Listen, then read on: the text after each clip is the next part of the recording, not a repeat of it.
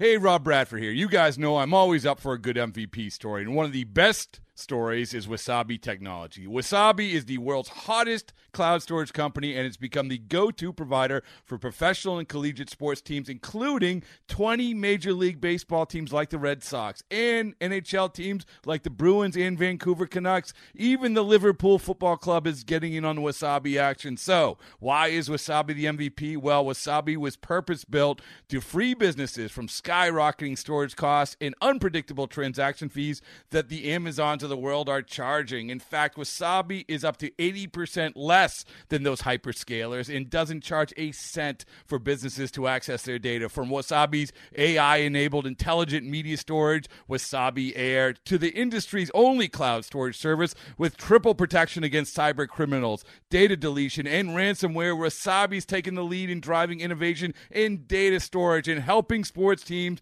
to unleash the power of their data. Wasabi, another Boston-based championship team.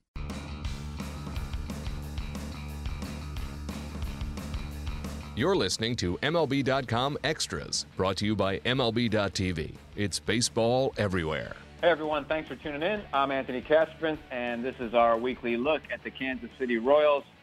I'm joined by Jeffrey Flanagan.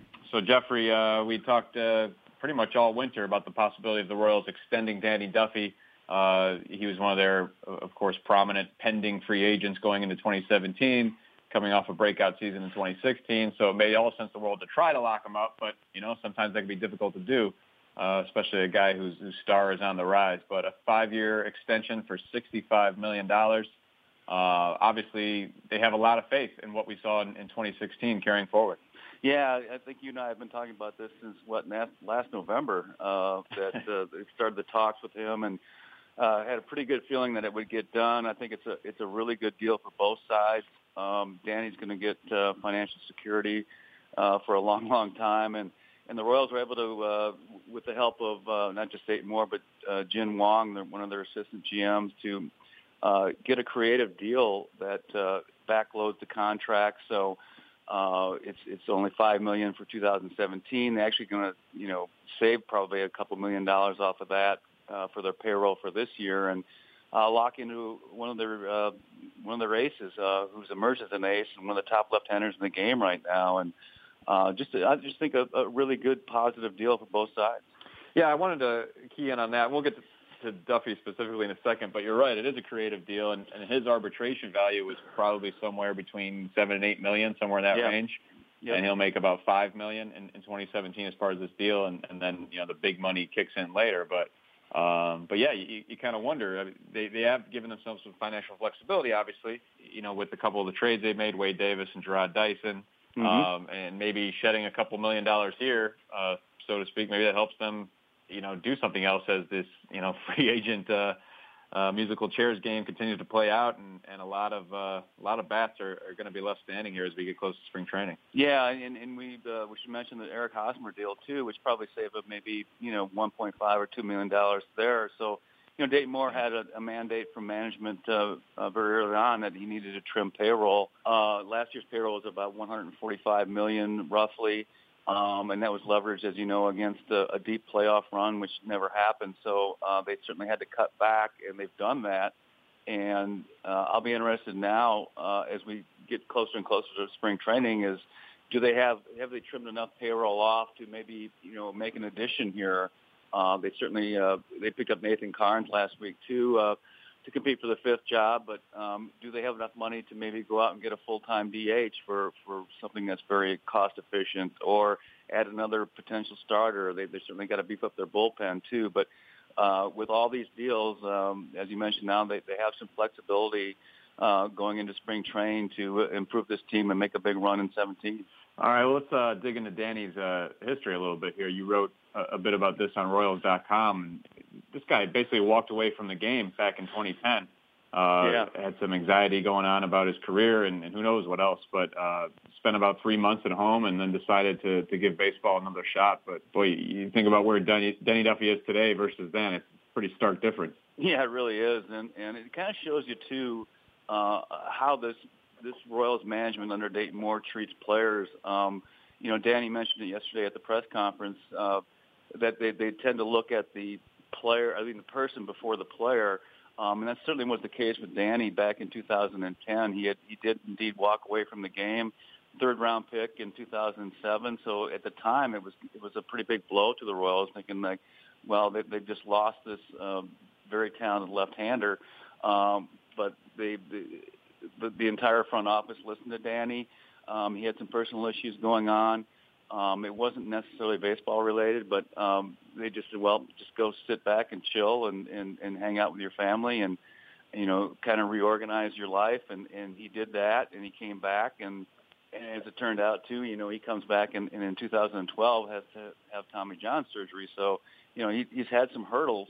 Um, and even last year, as we all know, he started out in the bullpen. He was uh, one of the, you know, seventh inning guys. And to get where he is today uh, from where he was even a year ago, uh, being a seventh inning guy and emerging as, you know, the team ace, probably going to be their opening day starter uh, in April against Minnesota, um, and having a five-year, sixty-five million dollars, kind of a testament to um, how well this organization treats their players.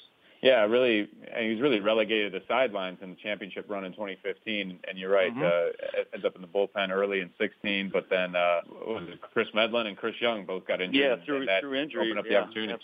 Yeah, what, what do you think clicked for him? Because we've seen that. Uh, I know um, the comparison's been made, but Carlos Carrasco, kind of a similar career path where a guy goes to the bullpen. And for whatever reason, that's what it takes for him to untap his potential as a starter. Something about that. That trip to the bullpen and, and the mentality to, to throw strikes, uh, it finally sticks and it finally clicks, and, and then he takes off as a starter. Yeah, kind of, as you know, too, Anthony, it kind of works both ways because we've seen that many times before where, you know, starters uh, fail and then become terrific relievers. You know, Luke Hochaver, Wade Davis, um, Andrew Miller. I mean, it, it, uh, it you just got to – an organization has to be patient and figure out what role is best for that guy. And Danny, uh, throughout his career, has gone back and forth from the bullpen. Um, and then last year, it just kind of clicked for him. Um, he shortened up his delivery.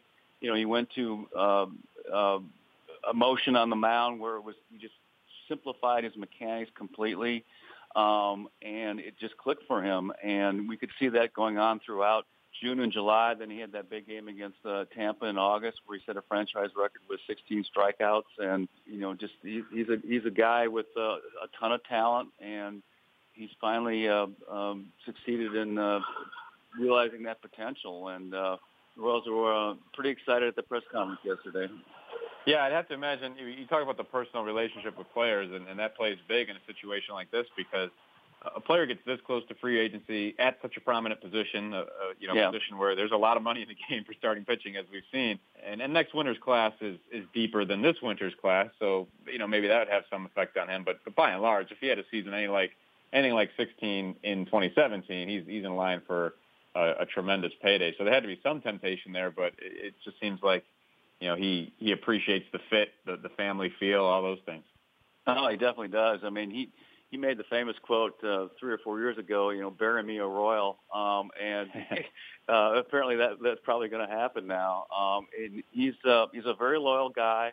Um, the Royals as an organization has all been very loyal too. So um, it, it, it worked out for them. Um, you know, he's uh, – I don't think I've ever seen him that happy at a press conference yesterday. I mean, he was just – he could hardly speak at times. Um, he was just so thrilled to get this kind of deal done. And long-term wise, I mean, the Royals still have several free agents, as you know, um, who could be free agents potentially after two thousand seventeen. But, you know, Dayton said back at the winter meetings that we're going to try to lock up some of these. And we pretty much knew that, that Danny was going to be one of them. They got that deal done. And Uh, now they got to move forward and see what they can do with the rest of them. Yeah, they'll be interesting to watch. They, they've only signed uh, one free agent to date, I believe. Drew Bittera, is that correct? This yeah, winter? Drew Bittera and, and, and of course yeah. Danny. So yeah, so uh, it, it certainly seems like they could be a team that, that could be in on one of these bats here because uh, there's just too many guys to go around, basically.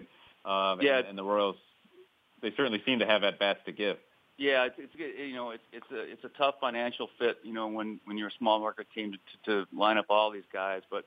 You know, you still got Lorenzo Cain, you've got Eric Hosmer, you got Mike Moustakas, you got you know maybe Alcides Escobar, you got a lot of guys.